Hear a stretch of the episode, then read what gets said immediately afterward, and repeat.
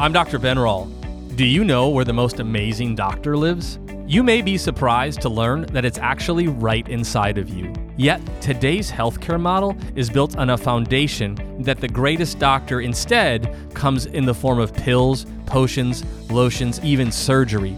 So listen in, because what if the majority of what you have been told about health and healing is not only wrong, but actually harmful to you? One thing is for sure when you work with your body and not against it, you'll begin to discover that you are, in fact, designed to heal. I want to welcome everybody to another episode of the Design to Heal podcast with Dr. Ben Rall. I am your average Jeff. Dr. Ben, we got a guest on the line today. I could joke and be an ignorant American and say he's up in the Great White North, all right? But oh, I'm yeah. fairly certain that doesn't apply there. So, hey, tell us about your buddy and who do we got well, today? so we're gonna you're in for a treat today. Uh, I feel I'm, I'm very honored. Matter of fact, um, with Dr. James Chestnut that we have on today, and let me let me tell you, uh, he can hang. So any any crap we'll give him, uh, he's not afraid for a good battle. Um, I've loved watching and listening and learning from him over the years. Matter of fact, I utilize his services in my office. If you've ever been a patient of mine, you've likely taken his health risk assessment, his health questionnaire survey. Uh, a lot of the things that I talk about and teach about have actually been taught to me by Dr. Chestnut. Matter of fact, just to honor him, not to make him feel old, but when I was in the student, he was part of a, a group that uh, ICPA, and he taught some of their classes. And I remember sitting in a class. I was a student. Part of the reason I went there was because um, it was, it's cheaper and or free when you were a student. And I remember him sitting there, and, and this I went to Northwestern Doc, and um, and you came in, and it was I remember a story you were telling about headaches and, and aspirin. And you were the first person that I ever remember hearing saying, Is a headache a deficiency in aspirin? And you also taught me something that that series that day that I've used probably almost every day in practice, and it was that you taught me to ask the question why three times. And I I've gotten to see you at different times over all you know you travel the world and you speak, and and I'm so grateful for your work. And I have your books, and we play your fuss stuff in the office, and so I just want to honor you and thank you for the work that you've done. Um, welcome to our show. Will you give our listeners a little bit of your background because you've got a great story, but then we got to we're going to dive into the dirt and we're going to talk about some stuff. And I know you you don't mince words and you cut right to the heart of the issues. But thank you. It's an honor to have you on the show, even though you are from the great north there. Well, thanks for that nice intro. And um, yeah, as I always say, it makes me laugh when you say that because I there's two things that most people remember when they hear me speak. And one is if you if you ask why three times, you can't lose an argument generally. Um, and and number two, if you ask somebody where did you read that, may I have a copy? You you generally cut to the chase very quickly and can cut through the dogma versus evidence based stuff. So, and I, of course, I always advocate that you should be able to answer those questions yourself. But um, I mean, in terms of background, I I, um, I was I was uh, on a rugby scholarship at the University of Victoria doing my master's degree in exercise physiology, and I specialized in neuromuscular adaptation. So, really, kind of the neurology of movement and um, and how the how how the you know movement affects the brain, and then the brain then you know has has better ability to coordinate you know neuromuscular function. So And then you went out and played Uh, rugby and tried to destroy that. I did, and then and then I got mangled playing rugby. Um, and you know, uh, one of the people on my committee uh, for my for my graduate work was um, uh, sports medicine doc who out for the Canadian Olympic team actually. And so I just, I mean, I got, you know, into the neurologist. I got the best of everything that allopathy could offer me, and I just wasn't getting any better. I had lost all the strength in my arm. I was in constant pain. And um, finally, against everybody's advice, except one actually, a physical therapist who I'm still friends with, um, who was the who was the physio at um, at at the University of Victoria where I was, basically said to me, "You need to go see a chiropractor." And I said, "But everyone told me not to go, and you know they're you know blah blah." blah. And he said, "Look, you need to go see a chiropractor." So I did, and um, I guess the rest is history. It was life changing, and it just so happened at the time that was 1995 or four, and the Manga report one of the most infamous, amazing sort of uh, literature reviews of of interventions for for people with spinal problems or back pain. Pran Manga was a PhD um, public health expert out of the University of Ottawa, and he was commissioned by the Ontario government, which is a province in Canada, in case anybody doesn't know.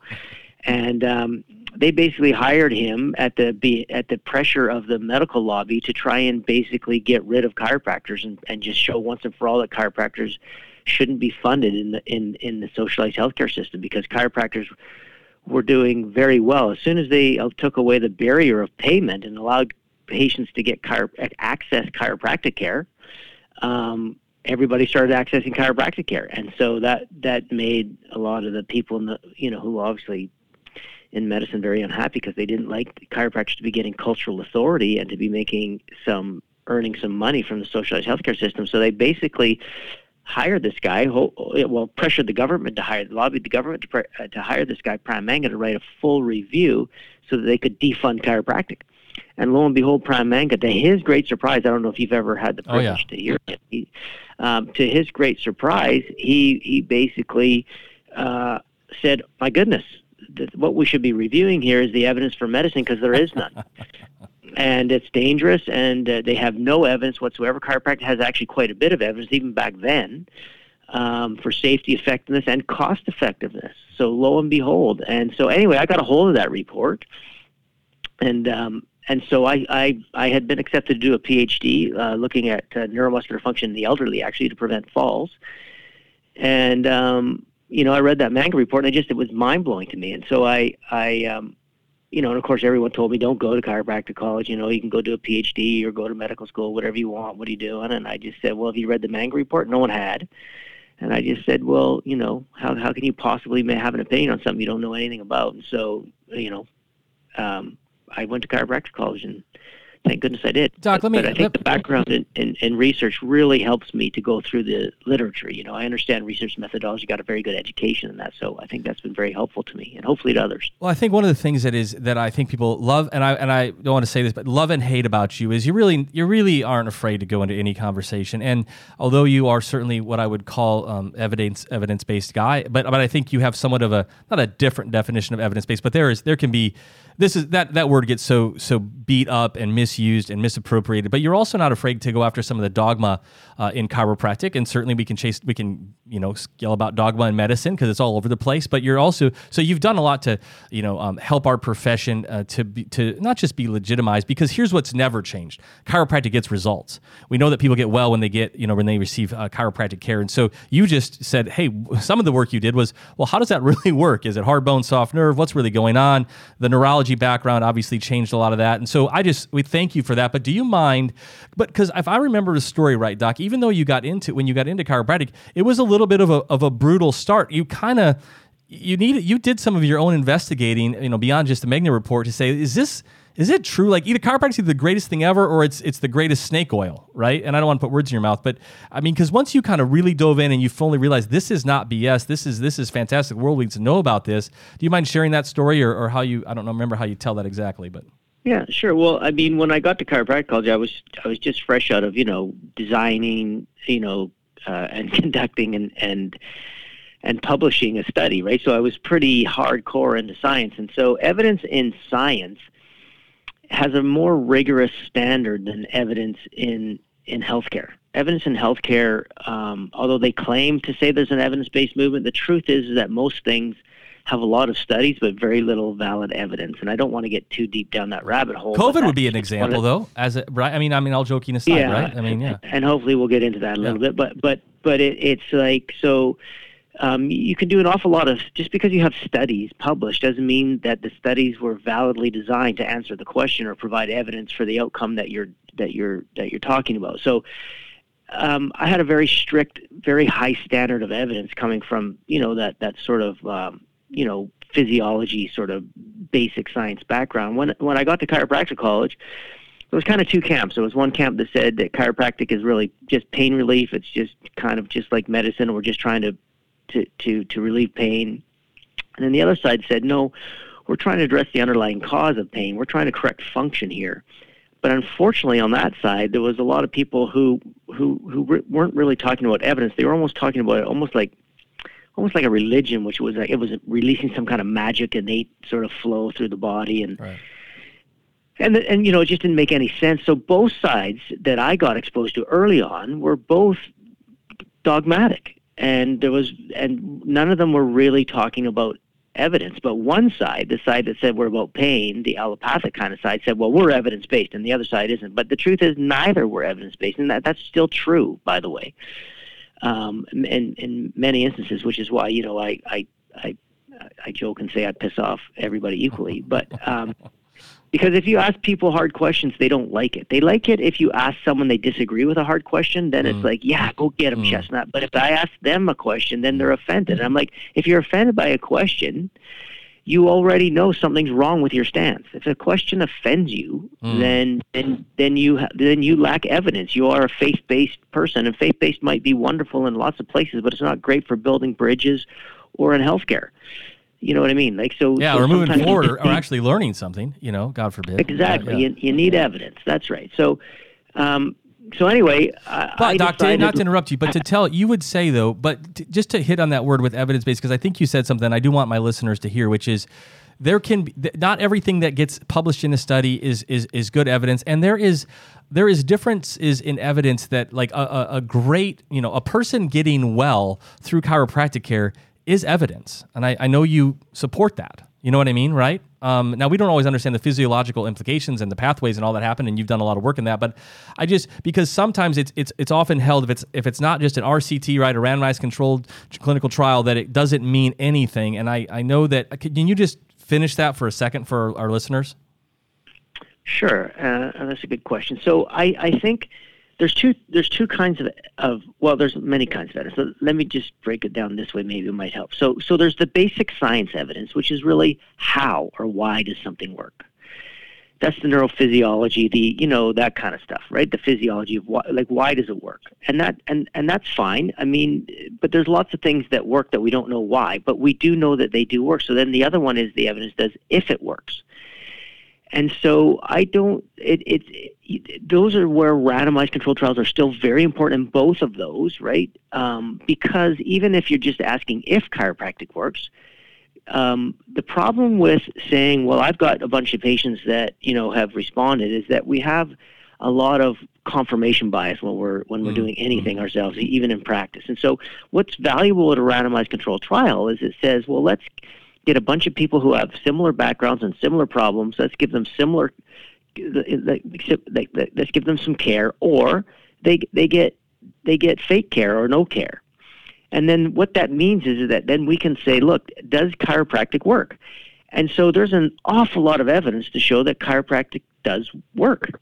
Um, much more so than anything else for spinal health issues by by far. I mean, not even close. We we we are by far have the most evidence. But that's the question of if chiropractic works. So, do people who go to a chiropractor have a greater statistical chance of getting better than if they don't go to a chiropractor? The answer is yes. Do chiropractors have do do patients have a better statistical chance of getting better if they go to a chiropractor chiropractor uh, for for spinal health versus a, a physiotherapist or a medical doctor um, or anybody else? And the answer is yes. So that's important information, but that doesn't tell us why chiropractic is working. That's a separate question. That's a basic science question. And and a lot of people get that those things mixed up. There'll be something really interesting in basic science and they'll say, well, that's proof of clinical evidence of benefit. Well, no, that's not true. Um, you can have clinical evidence of benefit without knowing how, how or why. But just because you see a, a result happen in basic science doesn't mean to say that that's going to produce a clinically meaningful difference. But the nice thing about chiropractic is we have both we have really interesting evidence and, and very solid, sound, very powerful evidence of clinical meaningful benefit from getting adjusted. And we also have now some pretty darn interesting information about why that works. But you can have an, like, uh, Carragee, uh, who was the head of uh, um, the, the orthopedics at Stanford for years, wrote many interesting papers. And one of his great lines was there are thousands of articles or studies written on surgery for people with back pain and no evidence. so you can write an awful lot uh, a lot of studies, but if you don't control the study properly, if you don't set the study up with the right method methodology, then you can't you can't get a relationship that says I know that the intervention A caused the outcome B. So what they're very good at these people instead of evidence-based medicine, they have they have uh, medically based evidence.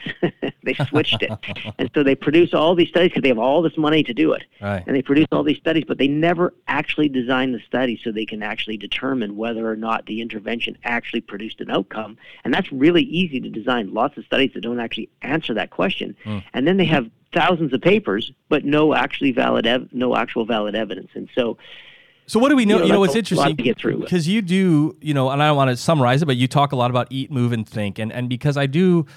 Because sometimes it can get we can get in the weeds, right? Like, and I and I it's what one of the things I personally just love about you because you're not afraid to dive in. It's I love that's why I love the science and the research. Um, however, I take care of patients. I lay my hands on patients. I see patients. I want them to get well, and sometimes translating that. And one of the things that you have a gift in, I think, is making complicated uh, complicated, you know, topics something that makes sense to people and digestible. And and so, you know, you know, eat, move, and think. Do you mind just unpacking that for for myself, for our listeners, and why you've co- you know that conclusion you've come to, why that's so important for us? Because that's more than just a catchphrase. That's more than just a bumper sticker or a cute thing to put on a website.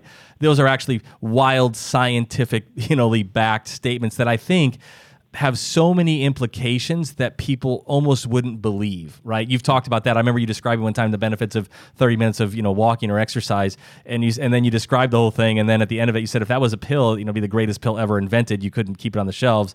Uh, but what I just described was right exercising 30 minutes or walking. Do you mind just kind of unpacking your your premise, your your life's work there a little bit? Sure.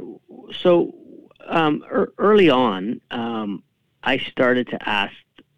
I, I understood the value of the right question. So the right question is the right questions in healthcare are: Why are people so sick? And then, what is required to get them and keep them well? And so the reason medicine fails so completely in terms of chronic illness, and the reason why we have you know, Americans consume about 30 million pills an hour, why we've had more pills more prescriptions every year for 75 years, and yet we've gotten sicker every year. The reason that whole system's failing is because they've answered the first question incorrectly. If you ask most people why they think people get sick with chronic illness, they'll say it's bad genes or an inability to regulate your own blood pressure or your own cholesterol levels or your own blood sugar levels or your own body weight or your own emotions. They actually think there's something wrong with the person. And so what they say is because something's inherently wrong or innately wrong or defective about the patient, then we don't try to address the cause and get people well. What we do is we try to treat the symptoms of the illness. And that's why they give drugs. They give drugs to override the, uh, the, the, the, the the self-regulatory mechanisms of the body because they assume the body's defective. Now, of course, they're completely and utterly wrong. And one of the things I found out very early on is that, that genes haven't changed in about 10,000 years. But certainly they haven't changed over the last 100 years. But chronic illness rates have risen exponentially over the last 100 years, over a time where there's been no gene change. So how could we possibly blame, blame genes, a variable which has no change over the last 100 years, for chronic illness, which has risen exponentially, how can we blame genes for a change in chronic illness? And further, human, all human beings have the same genes throughout their lifetime. Yeah. So how can people get sick and then well and then sick and then well if it's caused by genes when they have the same genes when they're sick and when they're well? Or just sick on the right side, not the left Yeah, side. Yeah, course. right. Yeah. yeah and so so so so when you when you start to ask biological questions and again my father's a phd biologist so when you when you start to think this way and you start to treat humans as what they are mammals and you realize that they have human mammals are governed by the same physiological laws as every other living organism mammals are not. Li- li- Life has rules, just like gravity has rules. Uh, So, you know, gravity affects every living thing the same way, and and so there are these natural laws like gravity, but there are also physiological laws, and so. The, the, the most basic physiological law and biological law is that genes get better with time through natural selection, not worse. So the idea that we're getting sicker with time because of genes is absurd. It's hmm. against everything anybody gets taught in biology. But you, people have been so brainwashed by this allopathic mindset, which is to diagnose and treat illness, uh, so that we've, uh, we, we, we apply a different rule to humans than we do every other animal species. You've If- said If before- any animals, go ahead. Well, no, I've heard you say before, and uh, this one always stuck with me too. It was we are this. If we're just going to look at us as, as animals, not to have a debate, but I'm just saying as as physiology of mammals here. There is we're- no debate. We're the, animals. Yeah, we're the There's no sickest. we're the sickest species. Humans are the sickest species. That is on crazy. Earth by far. That's that's ins- Like that's not yeah. even close. Yeah. So like that should and I remember you saying one time it might be one of your videos you were talking about like and I just but I think this is like those moments doc where it just like triggers my brain it stays with you forever like you'll if you know I think you're saying like your, your kids are eating soda pop and, and chips and they, and they say don't feed that to the dog you'll make the dog sick that's for you right? Well, that's a true story. There was a, there was a, there was a, a, a, someone who um, a student uh, like a, a chiropractor who taking my course brought me an article because I was talking about these very things, and he brought me an article from the it was in Kentucky, and uh, the local the local um, um, animal protection came by and took the pets from the family because they were feeding the pets soda pop and chips, and they left the kids in the house to eat the same thing. that was ruled animal endangerment or whatever right yeah Exactly, just absolutely. Uh, and so this is the problem when we don't see ourselves. I mean, re- regardless of your faith or religion, Sure. no one argues that gravity doesn't apply to you because you're religious. so if you're a Christian, you wouldn't, or a Muslim, or a or a or a Buddhist, or what or whatever, right? Catholic, Protestant, I don't care. You're not going to jump off a building and say my faith is going to make me go up instead of down. Gravity doesn't apply to me because you know I'm religious, and so nobody nobody would even consider that, right? But but yet people somehow think that therefore, but somehow the physiological laws don't apply to them because they have faith. And what I'm saying is that's absurd beyond belief. You are governed by the physiological laws, things that will make you overweight and and you know deconditioned and unhappy and you know low energy and bad sleep and low sex drive and whatever problem you want to relate to chronic illness. Those things are governed by this these physiological laws that are no more breakable. You can get around them. There's no chance to get around them any more than you can get around gravity. So it's really important that but people are not taught this properly.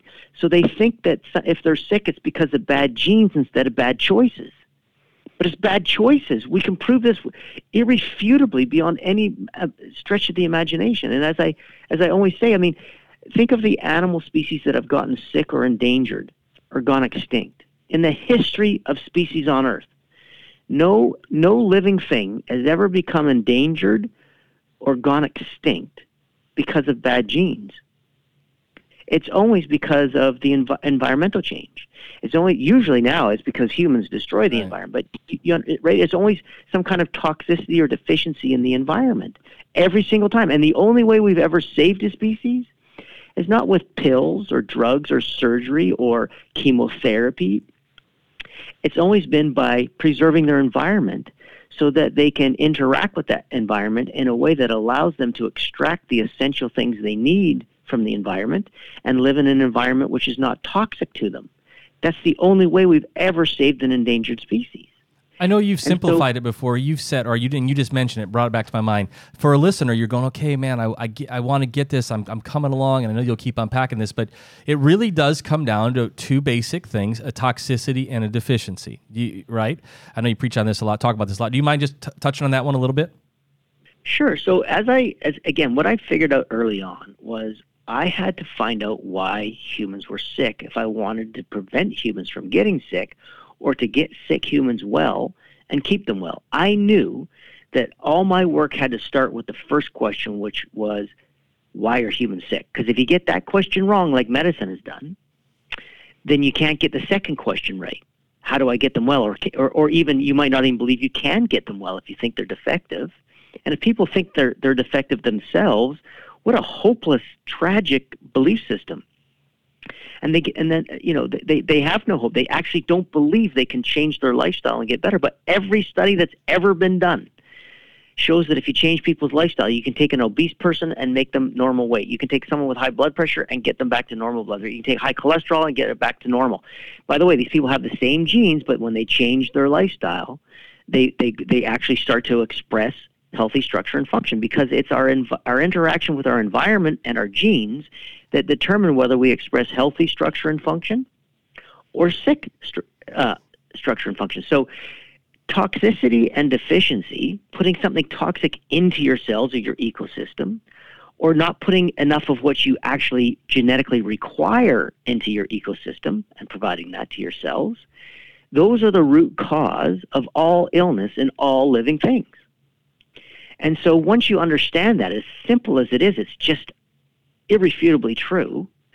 Once you figure that out, then the idea is you have to figure out what things people are putting into their bodies that are toxic and get them to stop doing that. And you need to figure out what things they're not putting in which they require, and you need to get them to start doing that.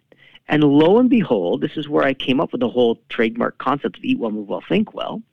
Lo and behold, what you find out is, as you do the research, which I've done for 20 years and written books about it, as you know, is that people in the industrial world are really filling their backpacks of life and you know causing these illnesses. So i call it the, the rocks in the backpack.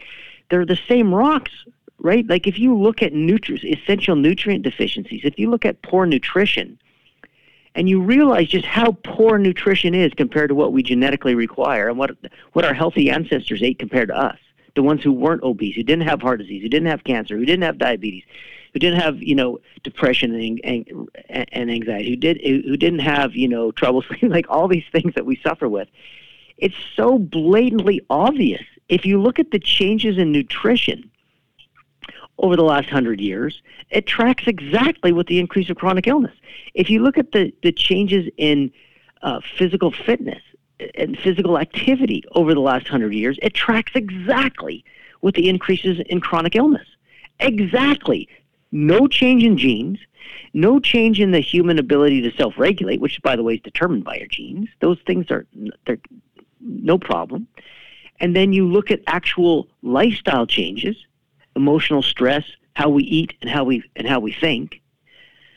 What you realize is it's simple as simple can be to explain why we're sick. And now, because he answered that correctly, it's simple as simple can be to figure out how to get people well and keep them well. And that's exactly as you know if you're following what you've you know what's in my books or the lectures you've got, you know darn well, Doc, that if you do this in practice and you teach people this and they follow these very, very simple things, right? Like the reason I created the, the innate choice essential nutrient system is because those are the nutrients we know people are missing for sure that they need. They're essential, meaning their body cannot produce healthy structure and function without sufficient amounts of them. And we know that living in industrial society is almost certainly making you deficient. This is this, this hidden hunger, this uh, uh, uh, this of these hidden deficiencies of essential nutrients, which are so easy to fix. And when you get people to do that and get them going for a walk, even 30 minutes a day, and get them to have some gratitude and self love and love and acceptance of others, their lives are transformed. I can tell you, I can take people, and in 90 days, I can get 90% of the people 90% better in 90 days. And you know that, and I know that. You get their you get their joints moving, you refresh that neurology to the brain and back, you change not just the sensory motor cortex, but you change the other areas of the brain for autonomics. You start shifting them away from stress and sympathetic dominance toward the parasympathetics, the healing and repair instead of the stress and breakdown. You get those nutrients into them and you get them going for a walk and having some positive self talk. And I'm telling you, it is transformative, as anybody who's ever tried it knows. And again, I'll just say go to eatwell, This stuff is all there for anybody. Or go to your, you know, go you know go see you you know for the people who are listening to you that have access to you. And i'm telling you it's all there. It's like they you know this i, I give the most basic information out. It's free. Yeah. um, and and this is not maybe. The evidence for this is overwhelming.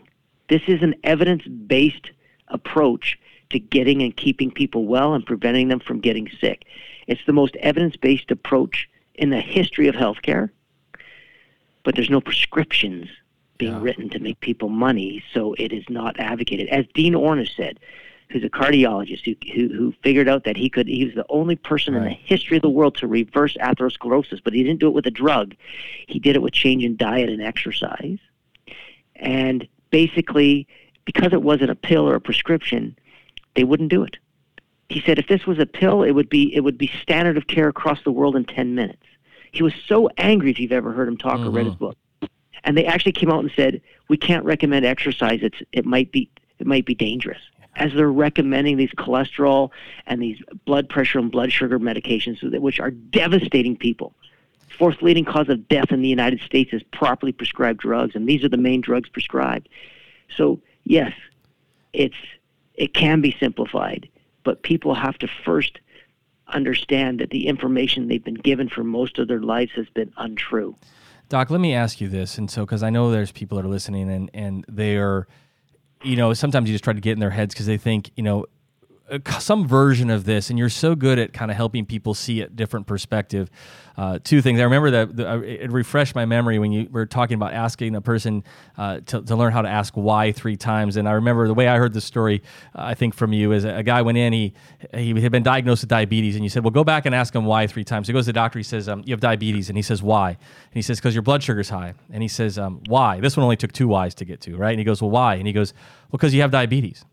Right? And, and even when I tell that story, because I probably use that many times when I do a talk, even right away there's a pause. Like people still don't, they're still so brainwashed they don't even understand how ridiculous that is. As if there's some magical, you know, uh, thing in the air called diabetes that just manifests inside this body that causes them to be sick and not be able to control their blood sugars. Yeah, like they can catch it. Like oh, I, I, caught diabetes, like or I, I caught you know, yeah. I caught high blood pressure. Well, or, you know, it's like no, you don't catch it, you earn it. Yeah, and when you catch it, it's uh, we call it mine, right? My diabetes, my uh, my heart disease, yeah, my exactly. And and then and it's like it's not random chance. If you understand how the body works, you can figure out exactly why. I can give anybody diabetes. Right. Anybody I want, you name, give me any. In fact, you could take two identical twins, so they have the exact same genes. One you put on a health, one that follows, you know, the Eat Well, Move Well, Think Well protocol, and one that follows even the even the even the, the you know the ADA's recommendations. The, yeah.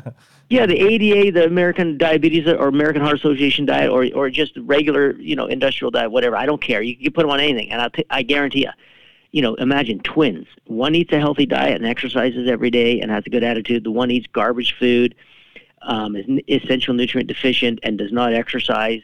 Right, yep. and so you imagine the difference in those genetically identical twins in five years. But watch. So I can give watch. I can give anybody diabetes, I can make anybody obese, and I can give anybody heart disease. Anybody. I'll bat a thousand. I promise you. I challenge anybody. But you say that because it's a law of nature. You're not just a, you know, you're not bravado. You're not egotistical. You're talking about no, science, actually. You well, the reason I say it this way, Doc, is because no one usually denies that I could give somebody diabetes yeah, or right. make them overweight or make them unfit or, or make their heart, give them heart disease. No one really no one really says, "Oh no, I I don't no way you could do that," because they know I could. But then I say, "Well, then I can take it away." Mm. I can I can take anybody who's overweight and make them normal weight. I can take anybody who's diabetic and make them not diabetic. I can, you know, we're talking type two diabetes. Yeah. I could take, although I've done a lot with type ones too. Um, you, I could take any anybody who has high blood pressure and get them to normal blood pressure. Why? Because I understand why they have high blood pressure. Right? It's it's it's not it's physiological law. Yeah. So if if you put and by the way, what's really interesting about this is people know if their dog's overweight, it's not because the dog has bad genes. they would go, we, that dog needs to go for more walk. All right, we're so funny. You know? Yeah. Exactly. So they don't see this as themselves because there's an entire industry called pharmaceuticals, right? And which runs medicine basically. Medicine now is either you get a pill or you get surgery. What else is there? Think about it for a second the entire thing, all the research, everything is run on this sort of idea, right? It, it's unfortunately been bought, sadly. Uh, that that I'm not I'm not uh, I'm not suggesting that a medical doctor is not intelligent, right. or I'm just telling you they have a certain viewpoint on the world and certain the, the, where the funding all comes from for the schools, for the journals. I mean, listen to me. Well, they get nobody reimbursed. Could deny don't get that medicine is now. Right, but nobody can deny that medicine is, medicine consists of basically 90% prescriptions, 10% surgeries. Let's be honest. That's what it is, obviously. But, but listen to me. No drug can fix a problem caused by poor nutrition. No drug can fix a problem caused by lack of exercise. And no drug can fix a problem caused by no, no self esteem or, or no confidence or, or, or friends or social connection in your life. Drugs cannot fix these things. But here's what's interesting we know that it is poor nutrition that causes chronic illness. We know that it's lack of physical activity and poor physical fitness that causes chronic illness, high blood pressure, high blood sugar, obesity, diabetes, all of these things, all indigestion, ulcerative colitis, all of these things. Right? We know that. So why are we taking pills that could never solve a problem from poor nutrition or lack of exercise or lack of self-love or or, or social connection? Why are we taking pills to solve problems that are caused by lifestyle. See, this is this is when the when when this penny drops for people. when they realize why they're sick, they self evidently understand, right? It becomes self evident that, well, why am I taking a pill to solve a problem caused by not enough exercise? And just think about that for a second. How do you get around that? How do you get around that? If you, are you going to deny that people aren't overweight because of how they eat and think and move? Are you going to deny that people aren't sick and get heart disease and diabetes and obesity and you know all the other chronic illnesses? Who could deny? And by the way, no one does. Who could deny that it's not lifestyle that got them there? The problem is then why would you take a pill to fix a lifestyle caused problem? It makes no sense. Doc, I, I, I gotta, if I could, I just I, I got a comment in here because um, you know one of the things that Ben has always taught me about uh, chiropractic is he's just referred to it as being a doctor of cause, and that always made sense to me right from you know from day one. And so as I hear you talk, I, I you know I, I, I guess I'm in the um, the crowd now that is. Uh, bought all of this hook line and sinker of course in a good way you know like i, I definitely subscribe to, to where you guys are but I think there's a lot you of people buy it. You understand. Well, it. I understood it. Right, exactly. It's not for sale. It's just information that's valid and Fair. true that you've decided to accept as valid and true. Well, it makes sense for common sense. That's what it comes down to for me. And I, I, I guess where I struggle is I go, man, I, you would like to think, and I think this is maybe where even people get vulnerable with their own doctors, vulnerable in the sense that they they fall prey to that method of of care, the you know that mainstream method of care, because we would think that somebody would become a doctor. Like it seems to me, the old school doctor, the quintessential old school doctor, was the person that understood things about the body and understood the cause of those, just like you guys are talking about right now. And you're exactly right today. It's not you know the case at all. And so i look at that and i go why would somebody become i mean i would think that the personality would become a doctor would be the person that is fascinated by the body biology et cetera et cetera and also has an incredibly intelligent problem solving mind. And it just seems like they've just abdicated that in so many different ways. And they so did. i mean help me understand they- that. Well, because they see the problem as the high blood pressure, and the pill will lower the blood pressure. yeah Right now, unfortunately, they they don't get taught about the, and then when they have other side effects of that, they have another pill to address the side effects. So if you think the problem is high blood pressure, and you can and you can give somebody a pill that lowers the blood pressure, if you think the problem is high cholesterol, right? If you're taught to believe that the reason they have high cholesterol is bad genes or an inability to regulate cholesterol, and therefore you think there's no way that this lifestyle causing it, and therefore you think, well, the problem is high cholesterol. How do I get cholesterol down? And give them the pill, and the cholesterol goes down. You think you've solved the problem. It's not intelligence that's the issue. It's paradigm. Doc, Right? I, It's- you, I remember you, and I feel like this is in one of your first books, and and, and remember and, and polish me up. But I also want to, as we kind of work our way uh, to down here, um, two things that I want to ask you. One is, and I think a great example to Jeff's question is, you take somebody, myself, any of us, you know, run up a flight of stairs, climb a mountain, whatever, right? You're gonna have we're gonna have physiological changes that if you didn't know that, you would a person might call those disease, right? They're gonna diagnose me with low oxygen. They're gonna diagnose me with high blood pressure because I just got done running a flight of stairs. What actually is happening is a normal response to a my body is adapting, attempting to adapt or not adapting to the environment that it's being put in. Now that's uh, not fancy talk, but that's just you know. But we when you call that disease, and then it, but so nobody would mistake it if I'm running up the stairs, my blood pressure's going up, and so we gave me a drug to stop that. We didn't make that person healthier any more than if I have a rock in my shoe and I take a pill so I don't feel that rock anymore because we thought the rock was the problem itself, the pain of the rock rather. And so we're just we've just masking symptoms. But if you would a concept that changed my life, and I think it answers some of the more complicated questions, Doc, which is the rocks in the backpack. If you don't mind kind of flushing through that more, because I think everybody understands that. But do you answer? Will you first? I know two questions. Sorry to put on the spot there, but the first one just helping a person understand your body adapting or not adapting to its environment, and then if you'll just maybe at the same time walk through the rocks in the backpack for us. Sure. So again, remember there's these physiological laws that exist, right? So if you eat double the amount of calories that you expend every day, what will happen? You you will gain adipose tissue. You will gain fat. Correct? Yeah. I mean, because that's just law. That, I mean, there's a reason for it. But but but as you gain that weight and as you don't exercise, what what will happen to the to the fitness of your heart muscle? What will happen to the to to to your arteries as you're as you're you know constantly having a pro-inflammatory high sugar diet? Like if people just understood a little bit about their bodies, which they don't get taught. They don't get taught in elementary school. They don't really get taught in high school. It's a shame. Um, so people don't really understand how their bodies work, and what they've done is they've they've they've abdicated that to somebody else. Don't. you're in charge. You, you you're the oh, you're your best chance. Everybody, listen to me. You are your best chance to take care of yourself. The choices you make will always be the single greatest determine determining factor in in your health, your quality of life, and your longevity. Your choices are more than any treatment you will ever get. It will always be your choices that determine your quality and quantity of life more than anything else. There's just no question about it. And so I think one of the things that the that the backpack analogy helps with and by the way, uh, to answer your adaptation question, yeah, like yeah. obviously, if you if you if you adapt, the way your body works is that it, it it's it's constantly monitoring the internal environment. Your subconscious brain always knows what your blood pressure is, always know knows what your blood sugar is, always knows what your pH level is, always knows how much how many digestive enzymes you're releasing, always knows you know everything. Right? That's the amazing part of life.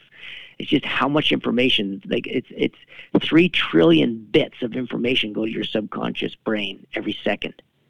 Trillion. Uh, you know, 50 of those, not 50%, 50 of those bits go to your conscious mind. So your your organ of self-regulation, your subconscious mind is constantly evaluating your internal environment and constantly evaluating your external environment so that it can adapt to make sure that you survive.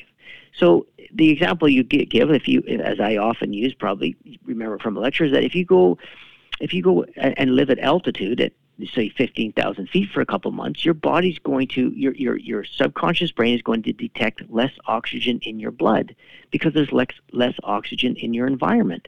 So what your body does is says, wait a minute, that's below where I need it. I'm going to make an adaptation. I'm going to produce more erythropoietin.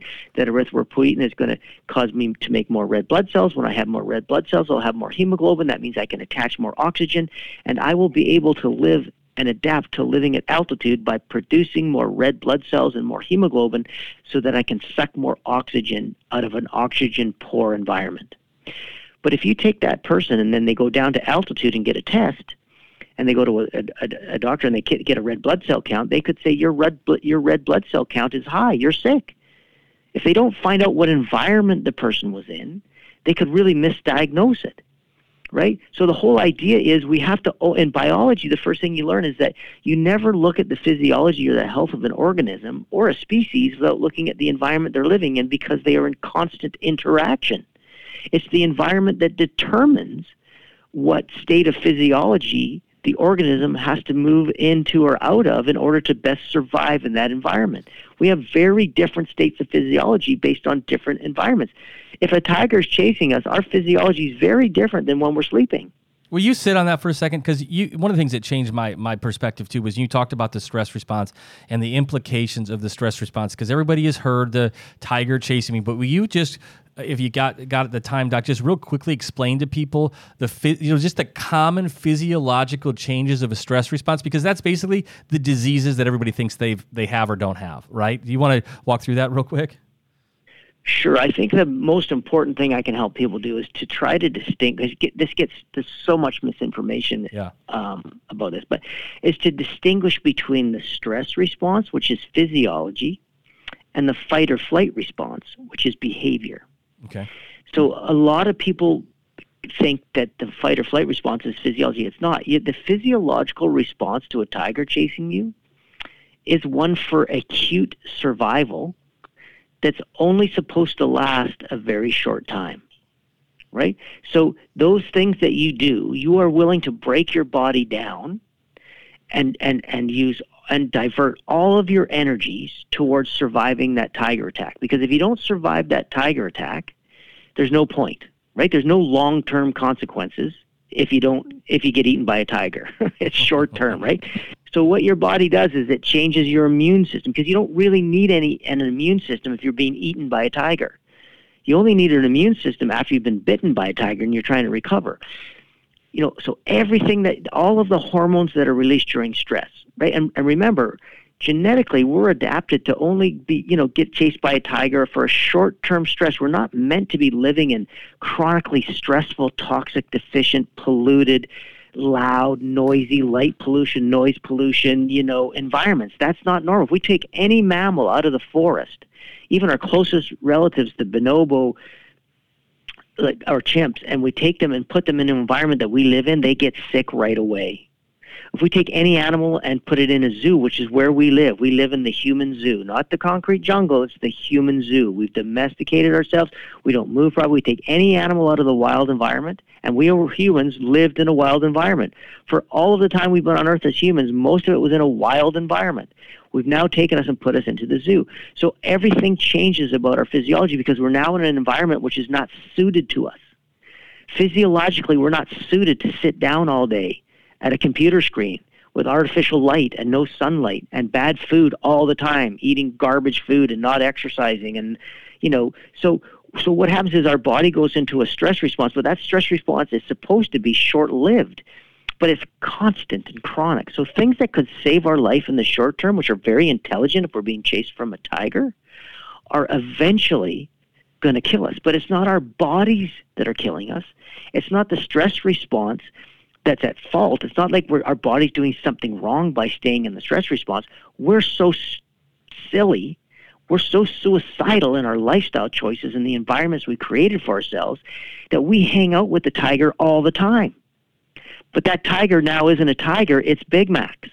It's garbage food, it's junk food, it's sugar, high carbohydrate, high sugar diets, it's lack of exercise, it's light pollution, noise pollution, air pollution these are the things that we've created for ourselves. So we've created these artificial tigers that are putting our bodies under stress all the time. Now, the problem that we have is in the fight or flight response, the reason our bodies change our physiology and, and move everything from repair, right, and healing to all survival, right?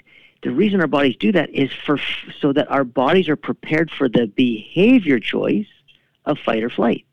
Fight or flight is a behavior choice to get us away from the tiger. We either kill the tiger, fight, or we climb a tree, flight. But it's those behaviors that save us from the tiger, not the stress response. You can have the greatest stress response you want in your mm. body, but if a tiger's mm. eating you, you're not going to make it. The only thing that saves us is to get away from the toxic tiger or the or, or the or you know the toxic or deficient environment.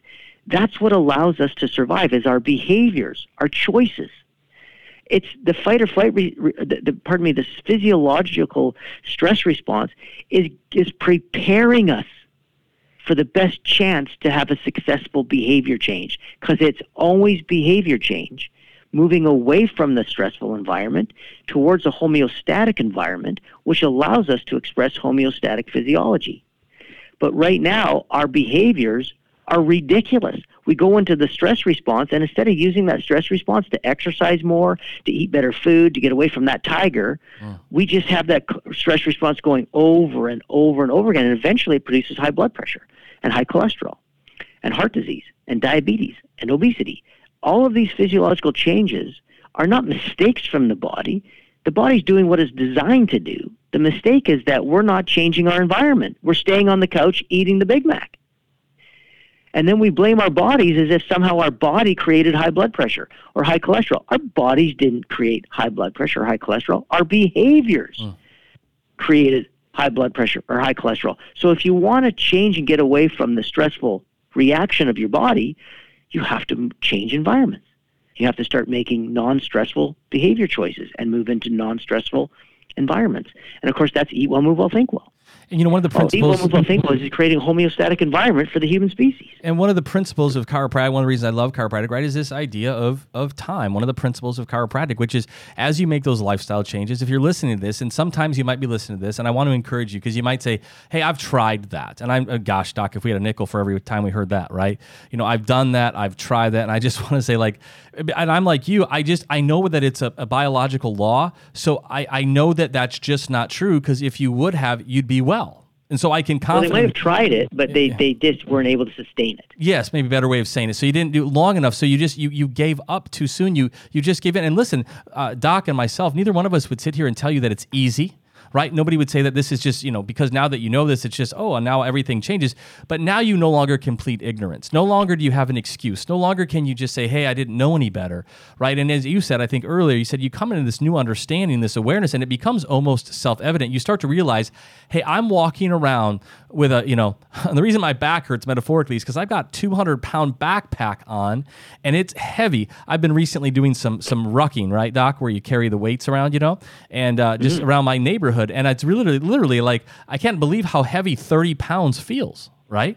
And um, how quickly, right? You can your hip starts to hurt your back or your shoulder. And the metaphor. So if you're listening to this, the, the, what I would desire for you and, and with Doc, and I want him to, as he winds down, he'll tell you how to get some of his resources and his website. I know he mentioned it, but I want he sells he has supplements available, he has resources available. But if you're listening, is take inventory of your backpack, unzip it, look in there. Do I have a bunch of rocks of junk food? Do I have a bunch of rocks of emotional uh, stress? Do I have a bunch of rocks of, of um, you know, not movement? All these things are some toxicity issues. Where can I start? You know, get get yourself, you know, informed, get yourself educated, find a doctor. Chiropractors tend to be great at this because we more, this is kind of the foundation of our education in some sense. So we just get this little, the paradigm is easier for us than it is for the traditional allopathic model. Uh, so it's a great start. But Doc, just as we, as we land this plane, as we kind of end the show. Last thoughts for our listeners. Thank you so much for being on the show again today. How do they follow you? How do they, you know, I know you just redid your website, which is awesome. Um, how can they learn more and read? Because you got great stuff about vitamin D and omega 3s and the stuff that people hear about, and especially that they woke up through COVID said, I have to take my health seriously. What can I do? Any uh, final thoughts? Well, again, the website is eatwellmovewellthinkwell.com, and, and I think one of the things I've become very good at is identifying what the main rocks are, and so and finding ways to help people do things that they find easy because you don't have to do it all at once. That's really important. And also, when people are are sick, when people are overweight, or when they're you know when they haven't been healthy for a decade or more, you know, often many decades, um, it's unrealistic to expect them to have the willpower or the energy um, or even the motivation um, to, you know, just all of a sudden change their lifestyle and change their life completely. I think we have to have realistic expectations of people and, and, realize that it's not an emergency in most cases that you have time to change your lifestyle over the next year. You know what I mean? Like it, mm-hmm. it's okay. There's no rush. You'll also find that people gain momentum, and as they do a few good things that they find easy, um, then the next things become easy as well. So they just keep building their skill set in terms of self control. Their their health improves and their physiology improves, and then lo and behold, the things that were really hard two months ago are now all of a sudden the easy things. And then you get better after those two months, and then the things the next the next level becomes easier. So it's it's and it's very hard to be sick, and and people will realize that. But I think the first thing they have to understand is, wait a minute.